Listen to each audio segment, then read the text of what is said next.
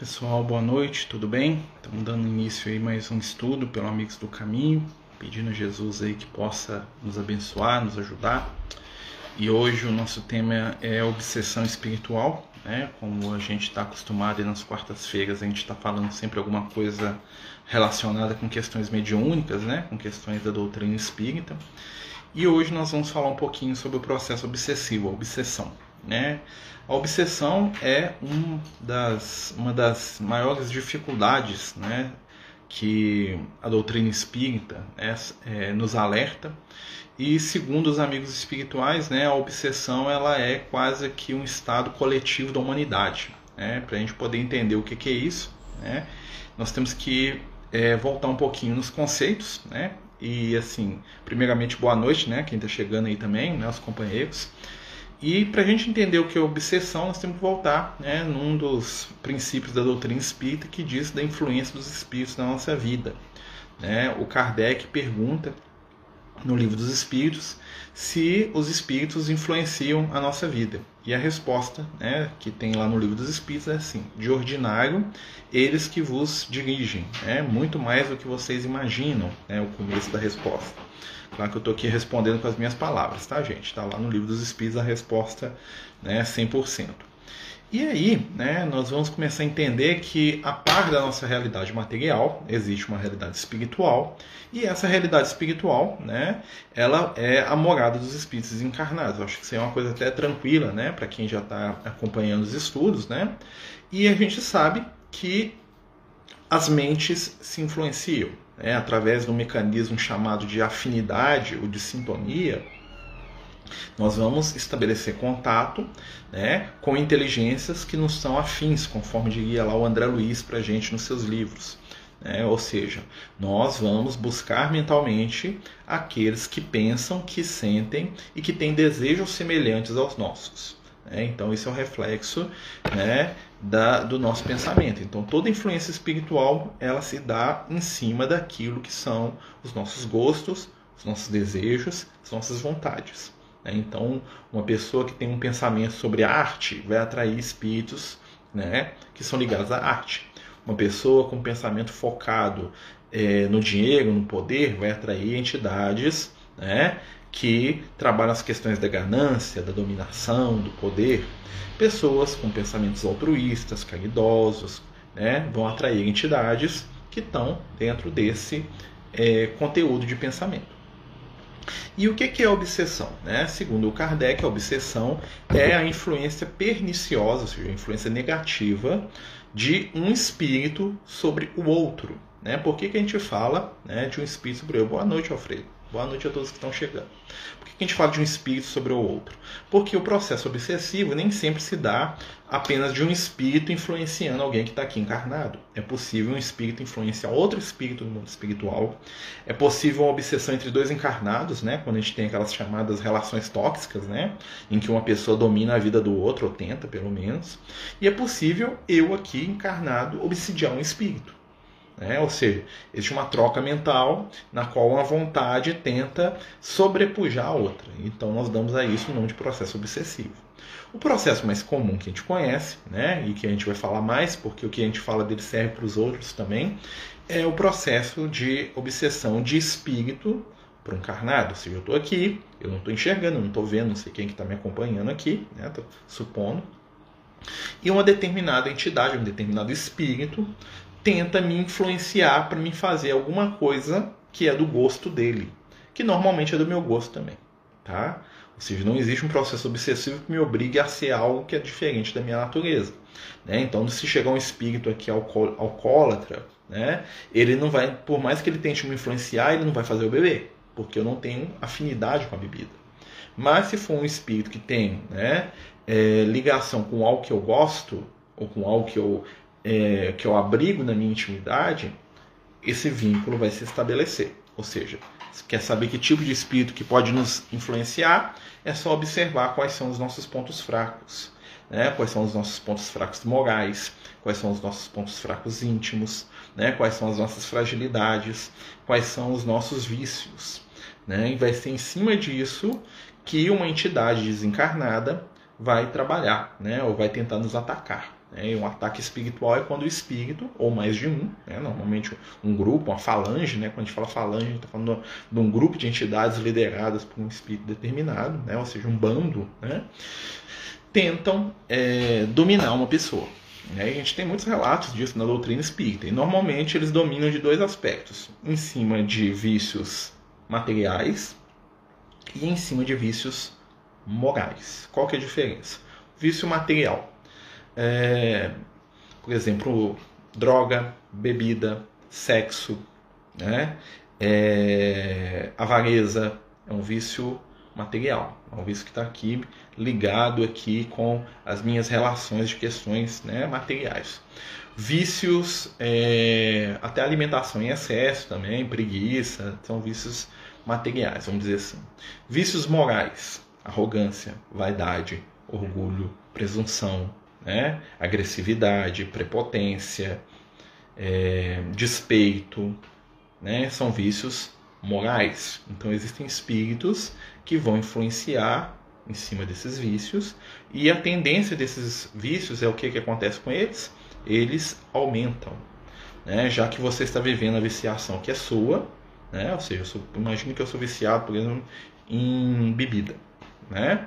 E aí vem um espírito que vai tentar se aproximar de mim, porque ele também bebe, e aí eu vou beber por mim, por ele, e aí o meu vício na bebida, né, vai se agravar. E às vezes eu estou bebendo para um, para dois, para três, para quatro, para cinco, para seis, para quinze. Né? Como também num vício moral. Às vezes eu sou uma pessoa extremamente arrogante, vaidosa, egoísta. Né? Eu vou atrair um grupo de espíritos que vão incentivar a minha arrogância, a minha vaidade, o meu egoísmo. Né? E isso vai ficar exacerbado, ou seja, isso vai aumentar em mim. E isso nós damos o nome de processo obsessivo. E por que é tão difícil vencer o processo obsessivo? Porque normalmente o processo obsessivo está ligado a alguma coisa que nos dá prazer, mesmo que ela seja, vamos dizer assim, é, socialmente reprovável. Né? Então, a pessoa que tem uma conduta é, reprovável em algum aspecto da vida, né? Ela tira prazer daquilo, então ela mantém essa conduta de maneira, vamos dizer assim, escondida, privada. Né? Imagine uma pessoa que é... É desequilibrado no campo da sexualidade, né? Então ele está lá casado, lá com a família dele, aquela coisa toda, e ele fica dando os pulos dele, né, para poder arrumar relações extraconjugais, né? Ele está vivendo um processo obsessivo, ele está sendo ali muitas vezes estimulado por entidades que também pensam que o prazer é tudo, né?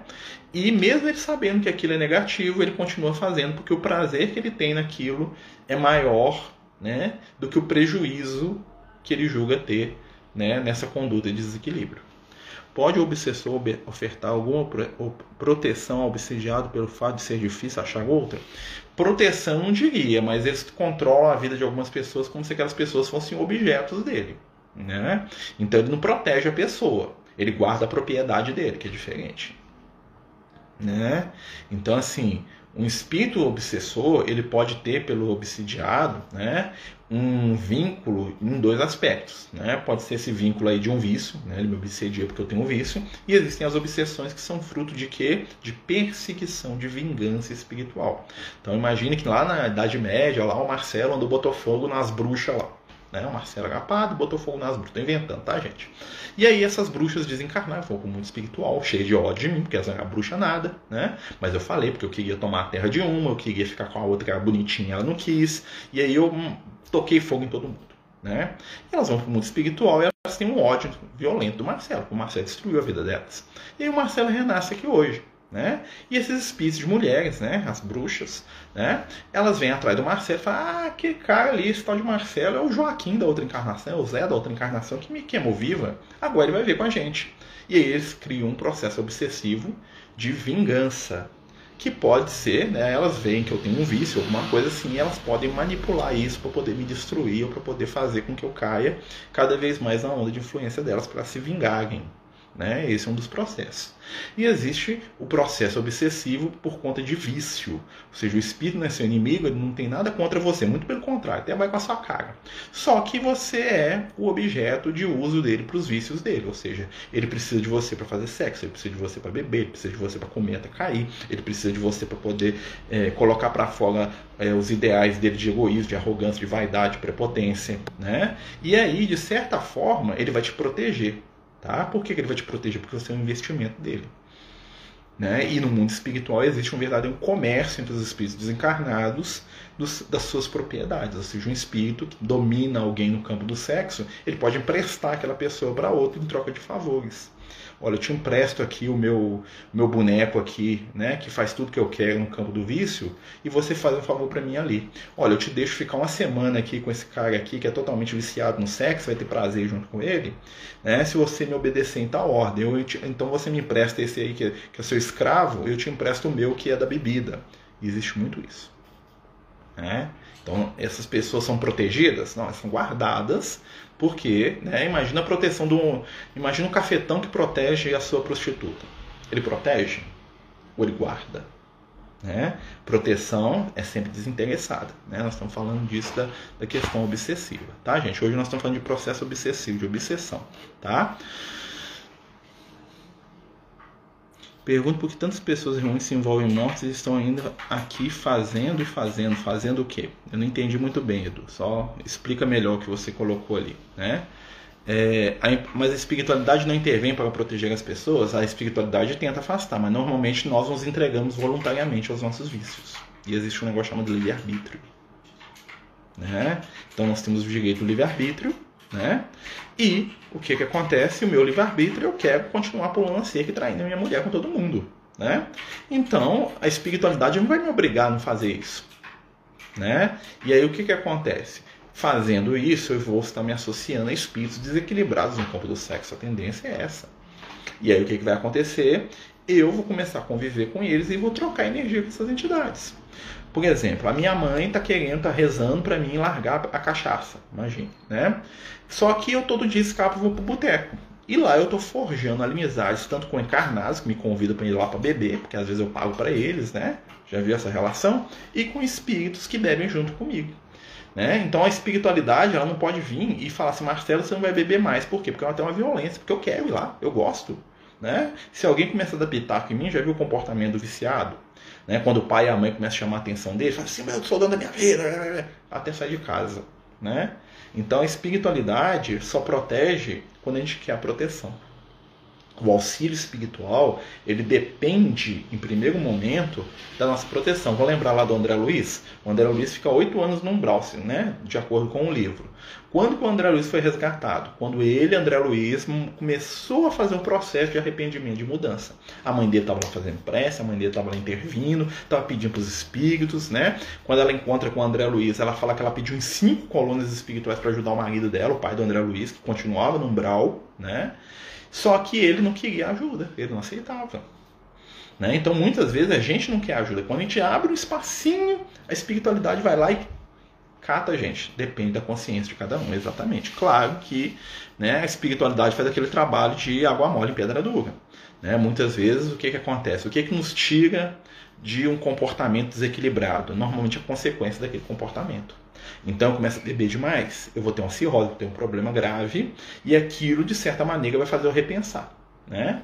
Então vai acontecer o quê? A doença, a dor funciona como um fator de vou parar com esse negócio aí. Por isso que muitas vezes o vício está associado com uma consequência negativa.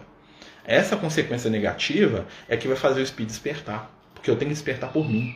Por mais que o outro fale, que o outro, né? Eu, claro que se eu escutar vai ser muito mais fácil. Né? É possível o encarnado perceber que está sendo obsidiado? Sim, quando ele está com ideia fixa, quando ele não consegue se afastar de determinada situação que ele mesmo sabe que é uma situação viciosa, né? E isso não compete a gente julgar. Por exemplo, toda compulsão é um sinal de muitas vezes de um desequilíbrio é, espiritual. O que é uma compulsão? Algo que você faz, faz, faz repetidas vezes e não dá conta de controlar.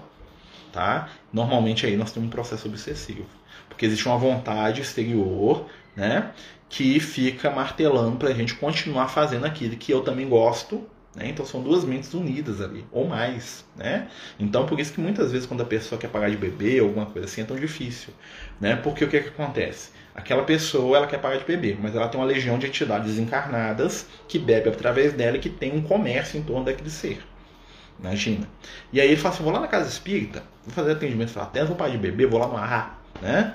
Quando ela tenta fazer isso, essa, esse grupo de entidades encarnadas esboça uma reação violenta. Né? Fala assim, você é doido, você, esse cara é nosso. Né? O que está fazendo ele parar de vir aqui no boteco? Ah, ele está indo lá no pau da casa espírita, lá na igreja evangélica, lá, a mulher dele está rezando demais. Então nós temos que tirar essa mulher da vida dele. Porque essa mulher está atrapalhando nossos planos aqui. Nós precisamos dele é no boteco, não é na, na igreja, não. Nós precisamos dele é no boteco, não é na casa espírita, não. E aí esses espíritos vão tentar reagir. Aí que entra a questão da perseverança. Né? Aí que entra a questão do enfrentamento, porque já que eu abriguei essas entidades comigo tanto tempo, né, de maneira irrefletida, para separar é um processo que vai demandar o quê? Um esforço da minha parte. E muitas vezes a espiritualidade até afasta, né? E aquele que era, vamos dizer assim, influenciado, se ressente da ausência, porque aqueles espíritos de certa forma o estimulavam, né? E ele busca mentalmente esse espírito chamando. É, muitas vezes a gente vai na reunião mediúnica, o espírito obsessor fala assim, eu tô aqui, meu cara tá me chamando lá, ele tá, falando, ele tá doido pra ir no boteco, tá me chamando, ele tá falando que, eu preciso, que ele precisa de mim. Ele mentalmente, claro que ele não faz isso de maneira consciente, né, mas ele fica chamando o obsessor, porque o obsessor estimula, né? Como uma pessoa que veio com uma doença incapacitante vai se livrar dos obsessores de outra vida, num processo lento e gradual de amor e de renovação. Normalmente a doença impede, né? A doença tem uma ferramenta para poder isso acontecer. Por quê? Quando a pessoa tem uma doença incapacitante, muitas vezes é porque essa pessoa não vai conseguir dar vazão que o obsessor quer. Imagina, por exemplo, uma pessoa que tinha uma viciação no campo do poder. O cara era muito poderoso e fazia o mal e controlava a vida de muita gente, muito poder, aquela coisa toda. Aí ele, aí ele tinha um grupo de entidade que manipulava o poder através dele. Né? Aí esse cara reencarna com uma doença totalmente debilitante que ele nunca vai poder exercer poder nenhum. Essas entidades vão naturalmente afastar, porque o cara não dá conta de fazer o que eles querem. Eles querem que o cara mande, domine, manipule, né? Imagina, por exemplo, uma, uma pessoa que tem uma energia sexual muito forte. E aí esses espíritos obsessores usavam essa pessoa muito bonita, talvez uma mulher muito bonita, um homem muito sedutor, né? Aquela coisa toda, né? E aí ele reencarna um corpo todo disforme, corpo todo estragado, assim, todo cheio de, de deformidade, assim, né? E aí a beleza física não funciona. Então aqueles espíritos que usavam daquele ser para poder ter vantagem sexual não vai dar. Antes, quando era linda igual a, a deusa grega, nós conseguimos aqui, mas agora desse jeito não tem jeito, não tem jeito nenhum. Como é que nós vamos usar a energia sexual? Ninguém quer aproximar dela, entendeu? Então às vezes a doença é o que corta o negócio, né? Imagina um espírito que tem um dom da palavra, que manipula os outros pelo poder da palavra, que fala, que convence, que envolve e que é utilizado pelas entidades desencarnadas para poder manipular a vida dos outros. Aí ele vem sem a fala. Ou ele vem com a, fala, com a mente totalmente desnorteada, que ele não consegue articular um raciocínio. Então a entidade que utilizava dele não vai querer mais, fala assim, não, esse cara aqui não adianta. Eu quero é o cara que fala, que é um, o Platão, da, né, que é um, um filósofo das palavras, que manipula. Esse cara que ele consegue articular dois raciocínios aqui, acabou, eu vou embora, entendeu? Então muitas vezes a doença ajuda a livrar do processo obsessivo. E aí aquele espírito vai ter um refresco, né, um encarnado que está passando pela doença, e ele vai aprender ali, a duras penas, a se reajustar emocionalmente. E numa próxima encarnação ele vai vir com aquilo totalmente equilibrado de novo, aí ele vai ter a prova de reencontrar com o obsessor. Ele vai continuar ou ele vai modificar a jornada dele. É assim que funciona. Então o espírito obsessor pode vaguear aqui ao nosso pé e o espírito do nosso lar não pode. Tanto do nosso lar pode, mas o espírito do nosso lar para ver aqui ele tem que ter condição de nos ajudar, porque senão ele vira obsessor. Né? O espírito, os espíritos são atraídos pelo nosso pensamento. Né? Então imagina o seguinte, né? Se eu só penso em coisas, como é que eu faço para atrair os espíritos? Pelo meu pensamento. Que tipo de pensamento tem os espíritos do nosso lar? Amor, equilíbrio, paz. Então se eu tiver esses pensamentos, eu vou atrair os espíritos do nosso lar. Eles vão conviver comigo, mesmo que a distância, através da mente. Mas imagine que eu estou aqui, eu só penso em vaidade, arrogância, sexo, poder, violência, briga. Eu vou atrair espíritos que, né, pensam igual a mim. Não é que os espíritos não podem vir, Né? Eles podem, mas eles só vão vir se a gente tiver afinidade com eles. O que, que adianta, né? Um espírito cheio de amor para dar vir para conversar comigo se eu só exalo raiva, rancor, ressentimento, briga, arrogância, desequilíbrio? Ele não tem nem o que dizer para mim, eu não estou na onda, eu não vou nem escutar o que ele quer dizer, porque eu não vou gostar da energia dele, eu vou gostar da onda do espírito que vem para quebrar o pau junto comigo. Né? Então, o processo obsessivo, é, a gente vai começar a perceber que existe uma cura para ele. E qual que é a cura do processo obsessivo? Aprimoramento moral, aprimoramento espiritual, nas bases do Cristo. Ainda Jesus vem falar para a gente, olha, né? é, tem uma parábola de Jesus que ele fala sobre obsessão, que é a parábola do demônio que volta. Né? Ele fala assim, ó, o, o espírito das trevas, né? é, é, ele quando ele se afasta de uma pessoa, ele tá usando, claro que ele está usando um termo da religião judaica da época dele, né, gente? Ele não vai falar obsessor porque não tinha esse termo na época de Jesus. Né? Então ele fala assim, o demônio quando ele se afasta de uma pessoa, ele sai e vaga, né, por lugares áridos. Né? E depois de muito vagar, ele retorna e encontra a casa limpa, limpa e adornada. Ele fala assim, vou voltar para minha casa. A casa dele é aquela pessoa que ele está influenciando. E aí ele pega sete piores que ele e leva junto com ele. E o estado daquela pessoa é pior do que o anterior. Olha só a história do que Jesus está falando. O que isso quer dizer? Né? O obsessor ele pode ser afastado pela espiritualidade. Aí ele se afasta. Beleza, afastou.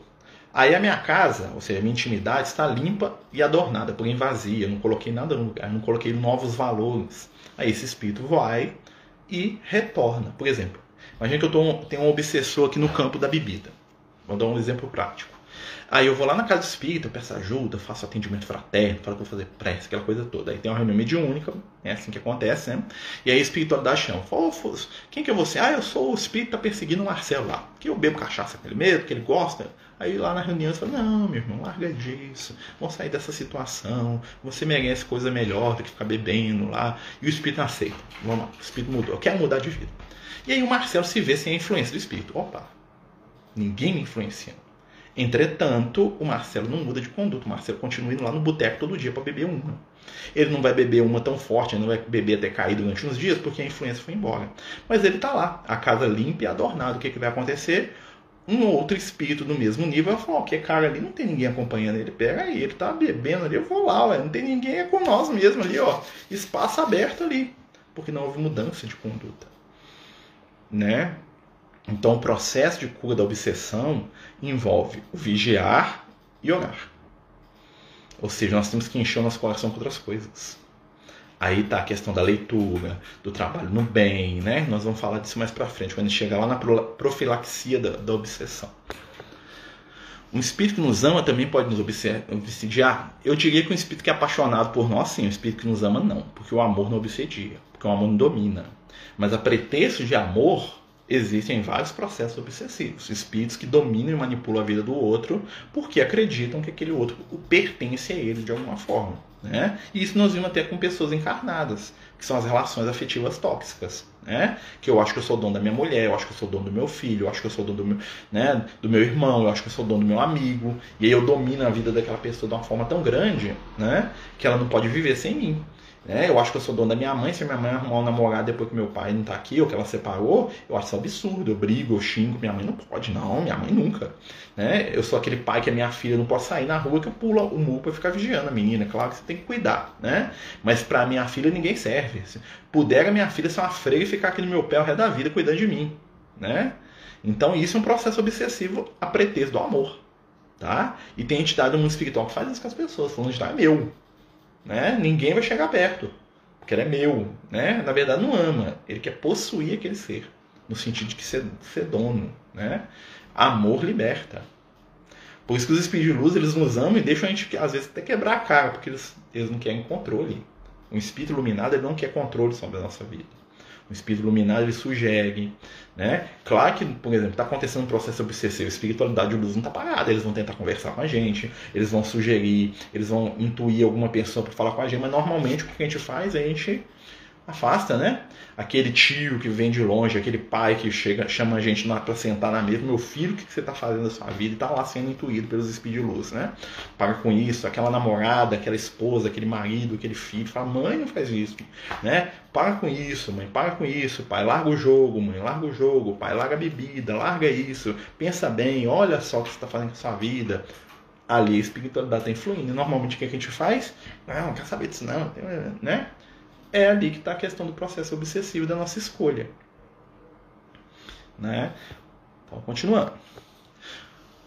Quando você tem um pensamento ruim, imediatamente você muda a energia e troca por um pensamento bom. Você está sendo obsidiada por um espírito e com o simples fato de mudar de energia você o afasta? Depende, né? Porque o que? Existem vários tipos e graus de obsessão. Existem obsessões que são simples, ou seja, o espírito aproximou você ali agora, se você mudar de pensamento ele vai embora. Existem obsessões que são de longo prazo, né? Que são obsessões que são, por exemplo, as perseguições, né? Às vezes a pessoa está ali vinculada com o espírito vinte, trinta anos, vai ser cinco minutos de bom pensamento que vai resolver. Vai ser uma mudança, vai ser um, um processo de transformação, né? As obsessões mais simples, com a prece você resolve, com a mudança de pensamento você resolve. Mas alguns outros processos que são mais difíceis, né, demandam o quê? Esforço, transformação, renovação. Exatamente aquilo que nós, na maioria das vezes, não queremos. Então, muitas vezes, um espírito talvez nos obsidiando. O que, que bastaria para mim poder afastar esse espírito? Mudança de conduta. Eu parar de beber, parar de falar palavrão, parar de ter uma vida promíscua. Isso já, noventa por cento do problema resolveria com isso. Mas normalmente eu não quero. Eu quero afastar a influência espiritual, mas continuar bebendo um pouquinho, né? Eu quero que os espíritos me obsediem no sexo, mas pelo menos pulinho de vez em quando, né? Então, dificilmente vai ter essa, essa transformação. Aí o que vai acontecer? O processo vai continuar até que, como diria o Francisco de Assis, a irmã dor vai bater na nossa porta, né? E aí a irmã dor vai fazer com que a gente faça pela dor aquilo que a gente não quis fazer, pelo conselho, pelo amor, pela sugestão, pelo auxílio da espiritualidade, né? Claro que eu tô falando aqui dos processos obsessivos mais pesados, né, gente? Renovação e vigilância, é isso aí. Vigilância, o que é, é o Jesus manda o combo pra gente, né? Vigiar e orar. Vigiar é para prestar atenção. O que é vigiar? Prestar atenção. Peraí, como é que eu tô aqui, ó? O que, que eu posso mudar? O que, que eu posso melhorar? Olha, eu estou muito agressivo. Olha, eu estou muito preocupado. Né? Estou bebendo demais, estou comendo demais, estou falando mal dos outros demais. Ó, né? Pega aí, o que, que eu posso mudar? Vigiar. Né? E orar para fortalecer. Muita gente ora muito e vigia quase nada. O Lucas vive falando isso comigo. Ele fala assim, ó, o grande problema das pessoas, né, dos encarnados, é que é, eles oram muito e vigiam quase nada. E não querem nem vigiar, porque vigiar demanda mudança. Né? E o processo de cura espiritual demanda mudança. E como é que a gente muda? Né? Eu, né, eu lembro que uma vez eu perguntei, mas como é que a gente muda? Ele falou assim, olha, é muito fácil. Ocupação de tempo. O processo de mudança espiritual nasce da ocupação adequada do seu tempo. Normalmente os nossos vícios ou aquilo que é negativo na gente, a gente vivencia de uma maneira mais forte quando a gente está com o tempo livre. Né? E aí vem o quê? Coisas para ocupar o nosso tempo no bem. Uma leitura edificante, uma visita a quem está precisando, um trabalho social, um estudo de, de, de doutrina espírita, de evangelho, escutar uma música boa, fazer uma faxina em casa, ajudar alguém que precisa, trabalhar, né? Então, dedicar o nosso tempo a algo de positivo. Roubar o tempo do vício, né? Vício não é para a gente ficar brigando com ele todo dia. Acordei de manhã, nossa, meu vício, o que, que, que eu faço? Que que eu... Não. Vício não é para isso. Vício é para você roubar o tempo dele com outras coisas. Aí você sufoca o vício. Porque a influência espiritual é... Por exemplo, você vai na casa espírita, a primeira coisa que eles falam assim, oh, meu filho, vai ler lá, tem uma reunião de estudo, vou fazer campanha do quilo. Aí você fala, mas não vai me ajudar? Claro que vai. Porque quando você está na reunião de estudo, o obsessor não vai junto. Se ele for, ele vai começar a ser evangelizado, né? O obsessor não vai na campanha do quilo. Imagina, o obsessor sai com você de madrugada para você bater na porta dos outros pedindo em nome de Jesus para quem precisa. Não vai, não vai. O obsessor não vai no asilo. O obsessor não vai na campanha do quilo. O obsessor não vai carregar a cesta básica na, na assistência social, ouvir desafogo de, de assistido, né? O obsessor não vai dar banho em morador de rua. Vai, não. Ih, pode ter certeza. Quer não, ele quer ficar com você. Não, porque você está bebendo cachaça, não, porque você está se divertindo, né? Explica aquela passagem de Jesus sobre os obsessores que eram legiões assustar os porcos, porque porcos os judeus não criavam porcos nem comem porcos. e a tradição dos judeus que não comem carne. Ah, o que que acontece? Jesus estava com, com, com... Ele estava em Guedaga, né? Ou Gadaga, depende de lá da entonação da, da tradução. E tinha um menino que estava possesso, né? Ou seja, estava obsidiado. E aí ele conversa com os espíritos, né? E ele pergunta, quem são vocês? Aí os espíritos falam, meu nome é Legião. Tá, mas vou entender, os espíritos estavam dentro do corpo do rapaz, tá, gente? O pessoal entendia naquela época, de uma maneira limitada, Jesus sabia disso também, claro, né? Que o, os espíritos entravam dentro do corpo do rapaz, igual se entrasse dentro da garrafa. Não é assim que funciona, tá? No meu corpo só tem o meu espírito. Os espíritos influenciam do lado de fora, tá? Por mais ligado que eles estejam, né? Mas colado, eles não entram dentro do meu corpo, não, tá bom? Mas eles influenciam do mesmo jeito. E aí tinha tantas entidades perseguindo esse rapaz que eles falavam, nosso nome é Legião, porque nós somos muitos. Legião era um termo que usava na época, que era um exército romano, né? Se não me engano, cinco mil e seiscentos, três mil e seiscentos soldados, se não me engano.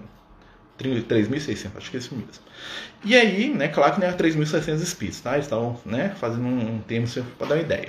E aí, Jesus falou com eles, não, você tem que afastar, porque ele está querendo renovar e eu vou ajudar ele, né? Jesus, Jesus, né? E o rapaz queria mudar mesmo, né? E aí eles falam, tudo bem, nós vamos sair.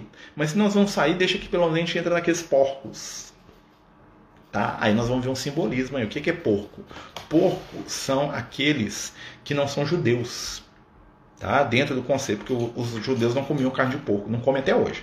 Tá? Não comem até hoje. Judeu mesmo não come carne de porco, não. Ah, por uma questão religiosa lá da lei de Moisés, que tem mais questão sanitária do que qualquer coisa. Mas isso é outra história. Tá? Porque a carne de porco deteriora rápido e tal, então Moisés cortou a carne de porco e falou que Deus mandou não comer, né? Porque quando tinha uma coisa que ele tinha que fixar no pessoal, ele virava e falava, Deus mandou, aí o pessoal não fazia de medo, tá? Aí não questionava ele. Se ele fosse explicar que a carne de porco deteriora, a pessoa, ah, isso é tudo bobagem, entendeu? Então fala, Deus mandou que ninguém come, se comer vai morrer. Aí pronto, acabou, resolveu Moisés o problema, né? E aí o que acontece? Para os judeus o porco era o símbolo da... da... da impureza, né? E aí eles falam assim, então deixa que a gente na, entre naqueles porcos. Eles falam assim, podem entrar. E eles pulam na água. A água é o símbolo do nascimento, da vida na matéria. Então o que, que aconteceu ali? Aqueles espíritos pediam para Jesus para reencarnar. Eles pediam assim, deixa que a gente... Isso é uma linguagem simbólica, que Jesus estava tendo uma conversa com eles, né? Tanto é que não tinha porco, que eles não iam entrar num porco, coitado do bicho lá. Não é um animal não, tá, gente? Né? O pessoal que lê o texto, né, mentaliza uma coisa concreta ali, mas na verdade eles estavam tendo uma conversa filosófica com aquelas entidades, né? Então o que, que Jesus falou? O que, que eles pediram? Vamos traduzir para a nossa linguagem. Jesus falou assim, ó, vocês vão afastar do menino. Por quê? Porque ele quer mudar e nós vamos dar uma chance para ele. Ninguém resiste o que Jesus manda, né? Porque o menino tinha algum mérito ali, ou tinha alguém que estava intervindo em favor dele também. E os espíritos falavam, beleza, nós vamos sair, porque você pediu, né? E os espíritos sentiam que era amor gigantesco de Jesus, os obsessores, né? Os demônios. E eles falaram, então nós queremos renascer, podemos renascer no meio, num lugar distante? Eles falaram, pode, eu vou arrumar a reencarnação para todo mundo, vocês vão ter uma nova oportunidade.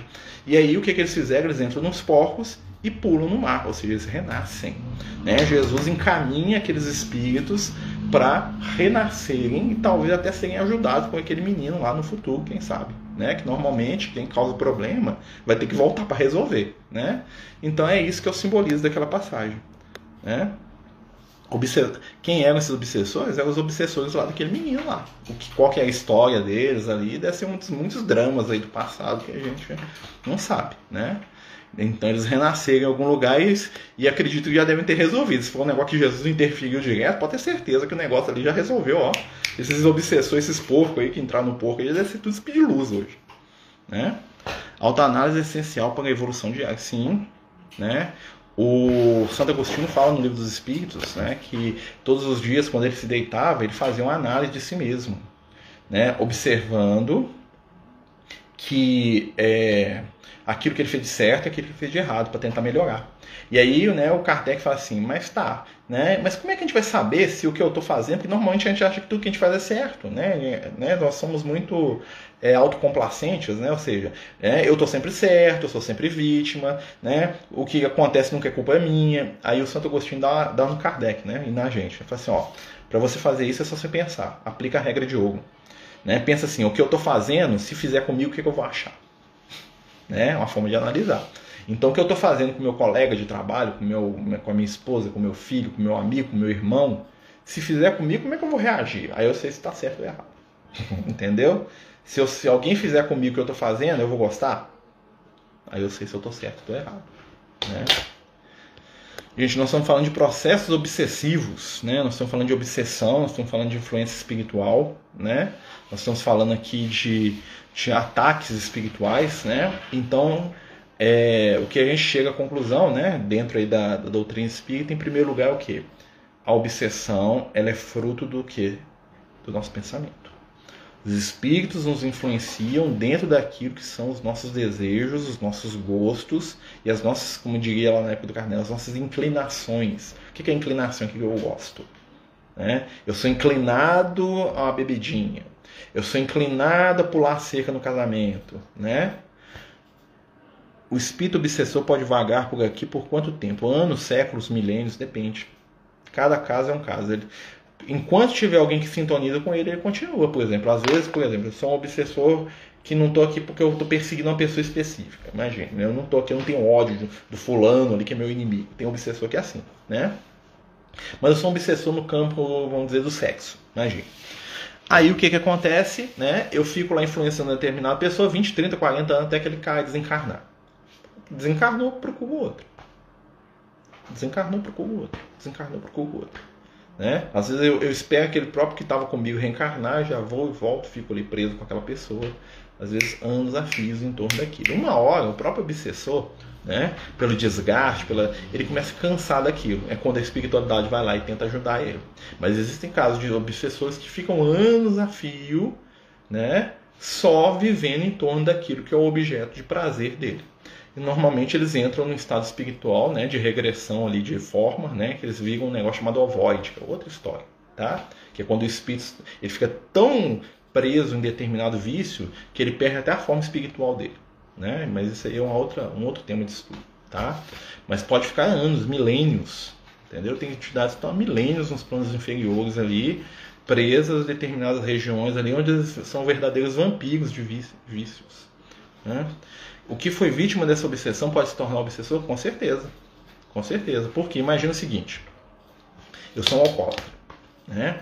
E aí tem um grupo de obsessor que me obsedia e eu bebo junto com eles, estou ali bebendo, viciado, aquela coisa toda. Desencarnei, morri. Quando eu cheguei no mundo espiritual, o que é que acontece? Eu continuo tão viciado em bebida quanto eu era aqui encarnado. O que, é que eu vou fazer? Eu vou, procurar, eu vou me juntar àquele bando que me obsediava e vou começar a obsediar o outro. Às vezes o próprio parente. Eu lembro da história, né, que a gente teve a oportunidade de ver há uns anos atrás, uns quinze anos atrás. A gente tinha um companheiro, né? Que a gente foi fazer culto do Evangelho no lar dele, que ele tinha um vício do alcoolismo e ele estava quase desencarnando, ele estava quase morrendo. A gente foi lá na casa dele, aquela coisa toda, fazer culto, né? E o que que acontecia, né? Fomos lá na casa dele e quando nós chegamos lá, né? Tinha um problema com o alcoolismo da vida inteira, bebia, ele estava lá na cama, aquela coisa toda. E aí quando ele chegou a fazer prece, eu notei que os obsessores não estavam tão lá. Ele tinha um monte de obsessor. Tinha lá no máximo uns dois, né? Aí, enquanto a gente estava dando o, o, o passe nele, fazendo o culto, aquela coisa, os obsessores estavam conversando e o Lucas deixou escutar o que os obsessores estavam falando. Né? Eles estavam lá num canto do quarto, lá os espíritos que não estavam vendo os espíritos de luz, né? Os espíritos inferiores não enxergam os espíritos de luz, né? Porque eles têm sintonia diferente, né? E aí os espíritos obsessores conversando e eu escutando, falando assim, olha, ele vai morrer, né? Como é que nós vamos fazer? O outro virou para ele, mas como é que nós vamos fazer? Nós precisamos dele, porque você sabe, né? Como é que é, né? Ele aqui é, é fácil, a gente bebe junto com ele aqui, ele é nosso companheiro. Eles se referiam ao, ao obsidiado como companheiro deles, né? E nós precisamos dele, ele está morrendo, como é que nós vamos fazer? Aí o, o outro virou para ele e falou, não, calma. Você esqueceu que nós já temos tudo planejado? Né? Esqueceu que o chefe já tem outro pro lugar dele? Aí apontou lá para um, um canto do quarto, para a filha adolescente do moço que estava desencarnando. É, e aí eles apontaram para ela e falaram assim, esqueceu que ela tá bebendo até cair em todas as festinhas que ela vai? Né? Esqueceu que ontem mesmo ela chegou carregada aqui em casa? Ela é nossa. O pai desencarnando? O pai morrendo? Não precisa preocupar não, nós já temos um substituto para ele, ela lá, ó. Vai ser ela. Né? Nós já estamos preparando ela desde os dez anos de idade, você não lembra quando ele dava aqueles golinhos de cerveja, de bebida para ela, ela achava bom? Isso aqui já tá pronto, né? E pode ter certeza que até ele vai aproveitar e vai beber junto com ela também. Entendeu? Como é que acontece? Né?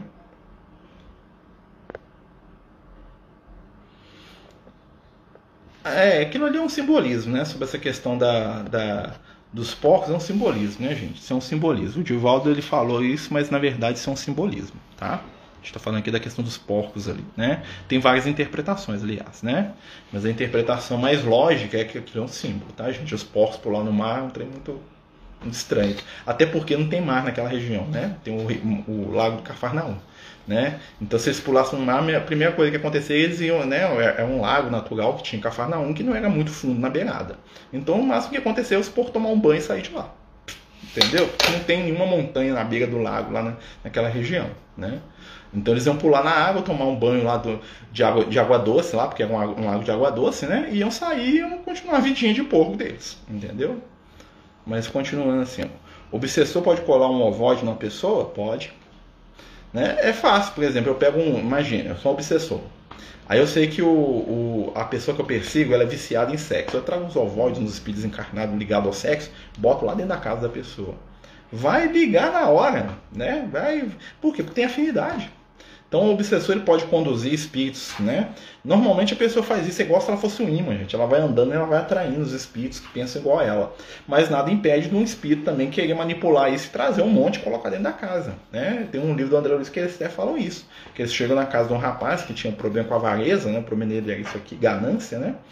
E lá estava cheio de desencarnado lá, que era espírito avarento também. Na verdade, tinha dois obsessores que estavam perseguindo mesmo, né? Perseguiam até o pai dele.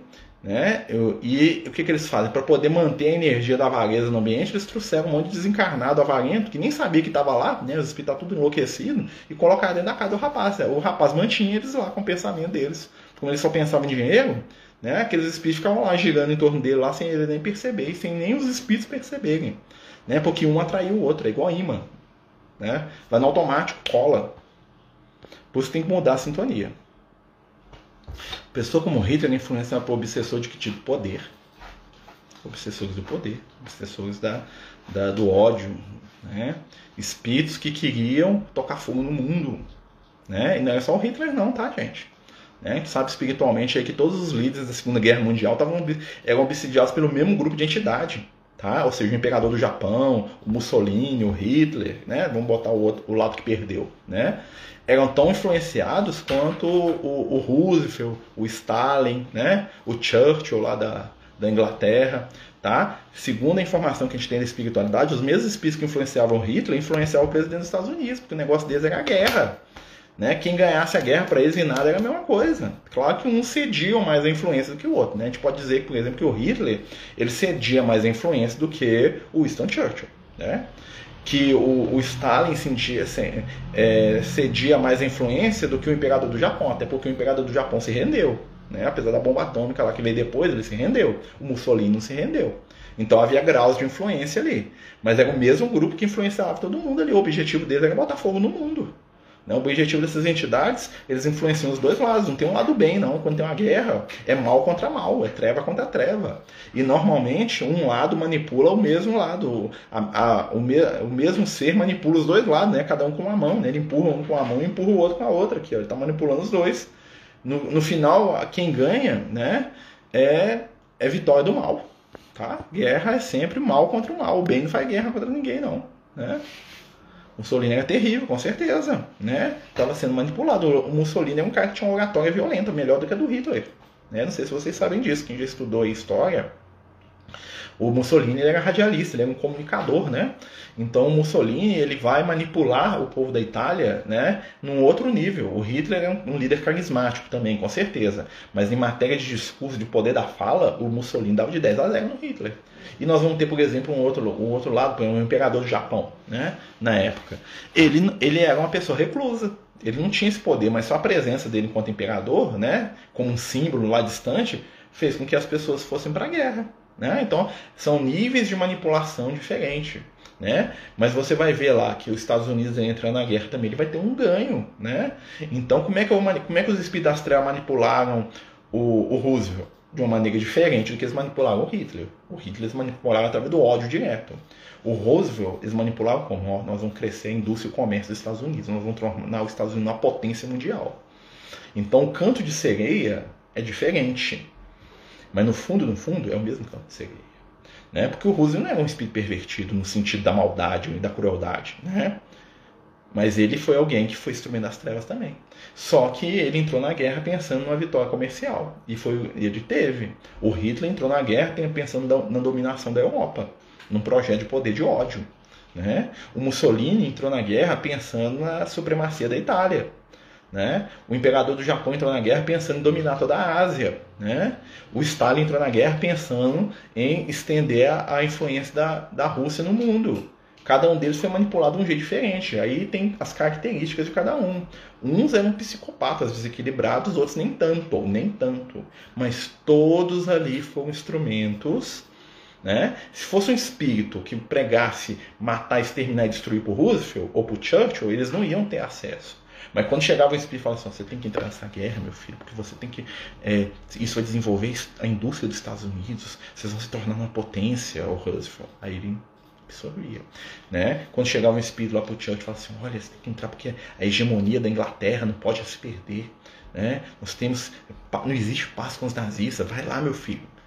Vocês estão entendendo? Então, assim, o processo obsessivo, ele tinha a mesma finalidade. Mas um foi atacado num ponto, outro foi atacado no outro, né? Então, o Hitler foi o pior? Talvez tenha sido pior, né? O Hitler lá, depois o Stalin, o próprio Mussolini, né? A gente pode ver, tem gradação do mal? Tem, né? Mas não tem nenhum inocente nessa guerra, não. Nenhum inocente, né? Ninguém. Guerra não produz nada de bom. Tão certo é não estão no bebê, nem socialmente, não ter visto espécie nenhuma, dito sumo. Para não ser escolhido por um professor. A tendência, né? A gente tem que... O que, que é vício, gente? O vício é todo comportamento desequilibrado. Você... Jesus bebia. Hum. Jesus ia em festa. Hum. Jesus desequilibrava. Jesus embriagava. Jesus... O que, que acontece? O que, que é vício? É aqui que me desequilibra. Bebi um copo de cerveja. Bebi aqui, ó. Né? Comecei a ficar bobo, falar bobagem e tal, não consigo parar, é vício. Ah, mas é só durante o final de semana. Todo final de semana eu fico bebo até cair. É vício. Bebi um copo de cerveja, que se passa dez anos sem beber, eu nem lembro daquilo, não é vício. Essa que é a questão. O vício não te domina. Ó, o vício te domina. O que não é vício não te domina. Então, tudo posso, nem tudo me convém. Lembra da frase do Paulo? Tudo posso e nem tudo me convém. O que, que não me convém? Aquilo com o qual eu não tenho controle. Então, né, poder faz mal para alguém? Não, mas se eu sou dominado pelo poder, eu começo a ficar prepotente, arrogante, melhor que eu não tenha poder, nem mexo com isso. Dinheiro faz mal para alguém? Se eu sou um cara é, avarento e ganancioso, faz. Se eu sou um cara que está nem aí para dinheiro, eu posso ter um milhão no meu bolso, que isso não vai fazer diferença para mim. Né? Eu posso ser dono do, do, do boteco, né? Apesar que, né, eu estou viciando os outros, mas assim, estou só dando um exemplo. Né? Eu posso ser dono da, do restaurante lá que serve bebida. Né? Tem todas as bebidas à minha disposição, não bebo nada, porque não me influencia, né? Mas claro que tem a questão das implicações de, de, de eu vender para o outro aquilo que é do vício dele, né? Isso é uma outra história, né? Exatamente, Edu, na guerra não tem ninguém bonzinho, né? Marcelo, a igreja negociou o Vaticano com Mussolini, sim, tem um Tratado de Latrão, né, que aconteceu entre o... o é, o Papa, acho que eu, eu não esqueci o nome do Papa, não sei se é o Paulo sexto ou... João vinte e três, não foi um desses papas. É, a igreja fez um tratado com o Mussolini, né, chamado Tratado de Latrão, no qual o Mussolini cedeu uma parte da cidade de Roma, né, um bairro, né, o bairro do Vaticano, para a igreja católica como uma posse, né, é, eterna. Ou seja, o, aquele, aquele bairro, né, o Vaticano estava num bairro, né, gente? O Vaticano tem, acho que dez quilômetros quadrados, onze quilômetros quadrados, um negócio assim. Né? Então aquele pedaço lá é um estado independente dentro da cidade de Roma, né? Então ele deu, né, através desse tratado aí que ele fez com o Vaticano, né? E, né, muita gente fala que a contrapartida foi o silêncio da igreja diante do que o Mussolini estava fazendo, né? Mas isso aí gera muita controvérsia e tal, né? até, que, até porque a igreja não tinha tanto poder assim, né? Claro que se o Papa condenasse ia ser um escândalo, mas o Mussolini detinha o poder. A igreja não tinha poder militar nenhum, né? Eu até passei a mão, né? O Papa ele ficou meio apertado ali porque, né, a Igreja Católica até protegeu muita gente na Segunda Guerra Mundial, né? Claro que em alguns momentos eles foram coniventes, sim, né?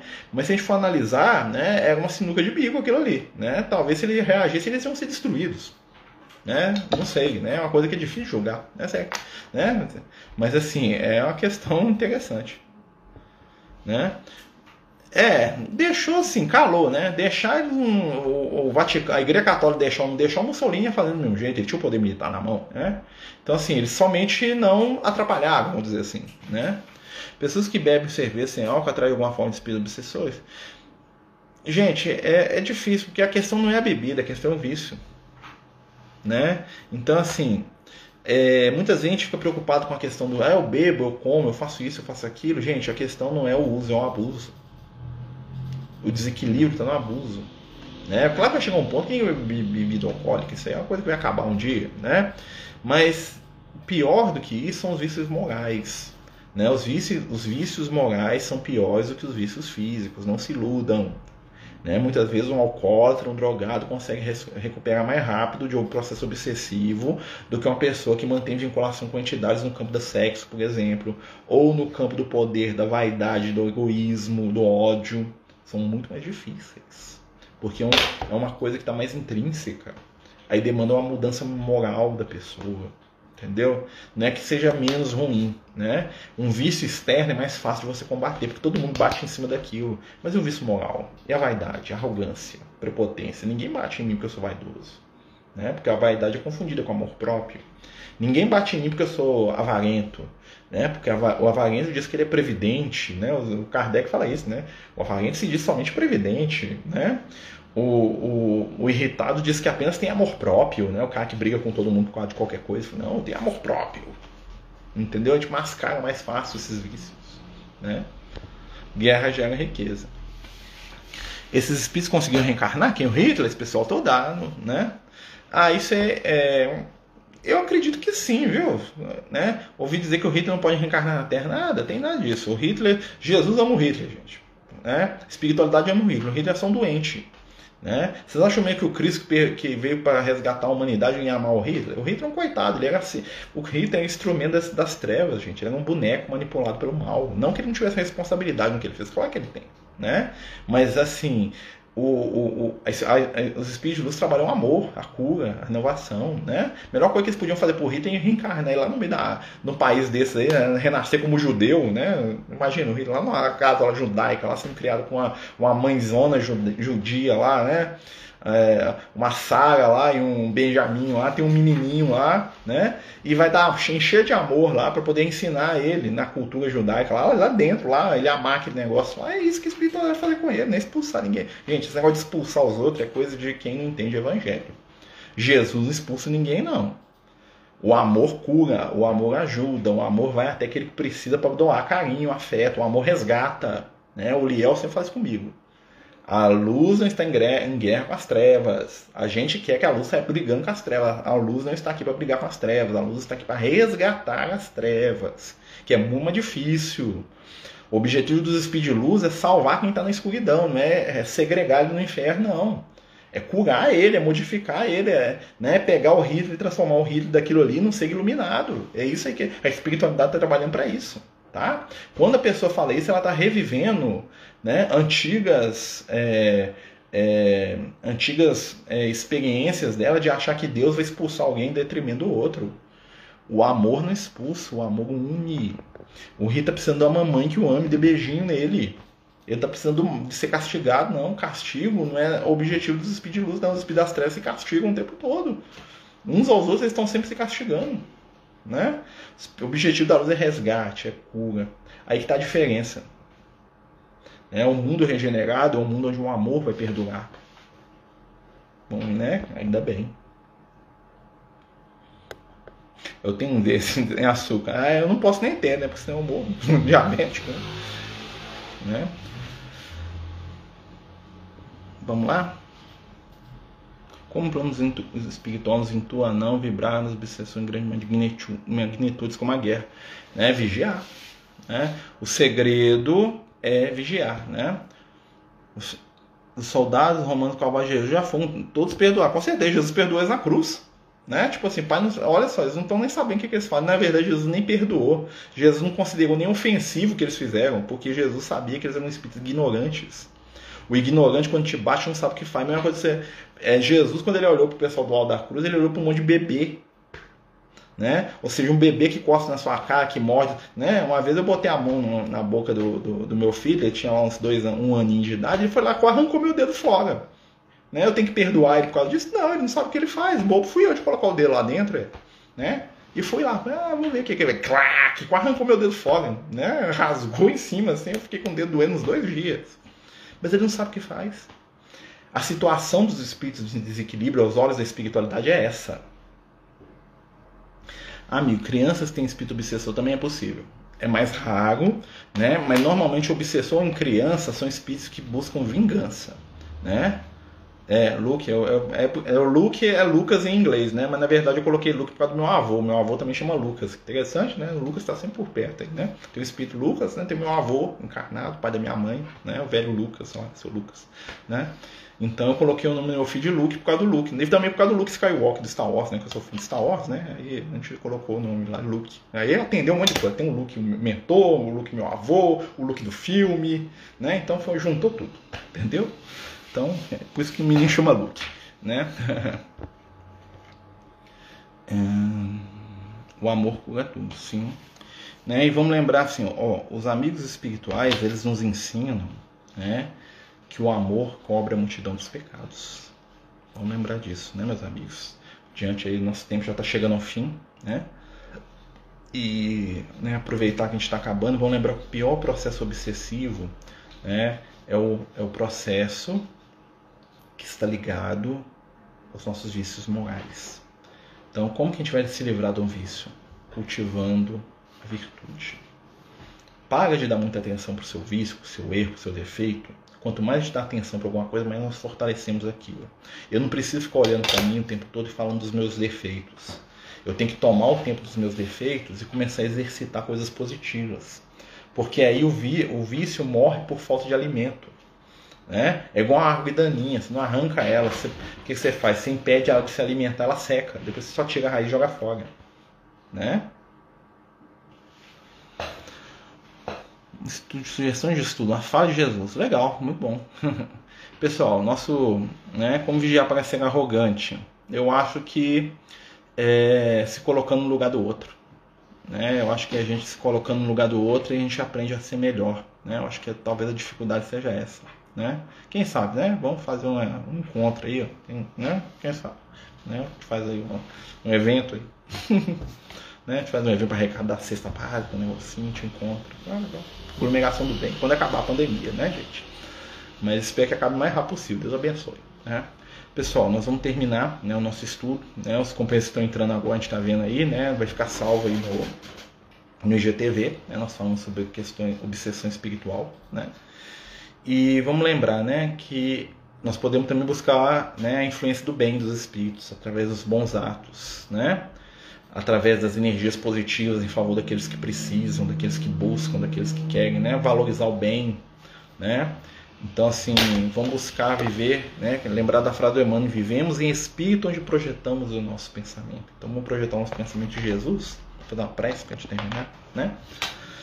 Vamos elevar o nosso pensamento ao Cristo, pedindo ao Mestre Amigo que possa nos envolver com as melhores vibrações de amor, de luz. Divino Mestre, auxilia os nossos desejos de melhora, envolve o nosso coração, a nossa mente, com as melhores vibrações do Teu amor, para que possamos, de alguma maneira, sermos úteis às propostas renovadoras do Evangelho. Abençoa, Senhor, aqueles que estão doentes, aqueles que estão passando por um momento de prova maior do que nós, sejam eles vítimas da pandemia, sejam eles pessoas que estão desempregadas, sofrendo. Pedimos, Senhor, por aqueles que amamos, encarnados e desencarnados, que recebam neste momento a nossa vibração de amor em forma de luz. Pedimos, Divino Amigo, por todos que precisam e pedimos por aqueles irmãos que precisamos urgentemente aprender a amar mais. Senhor Jesus, abençoa cada um de nós, permitindo que possamos seguir junto a Ti, aprendendo, servindo, amando. Envolve este mundo, mais uma vez, com a vibração do Teu amor, que é a própria atmosfera que nos cerca, e fica conosco, hoje e todo sempre, que assim seja. Amém. Então, meus amigos, até, né, domingo, está no capítulo dezessete do Nosso Lar, né? Domingo, oito horas, estaremos aí estudando o livro Nosso Lar. Muito obrigado pelo acompanhar, né? Por estar junto com a gente aí. Pedimos a todos aí, né, que puderem aí, né, nos ajudar e divulgar, né? Também a gente está colocando no YouTube também, né? Quem puder nos ajudar lá também, a gente agradece. E, né, vai ficar salvo aí no I G T V, se Deus quiser. Muita paz, muita luz. Até domingo, se Deus quiser e permitir. Beijão no coração aí.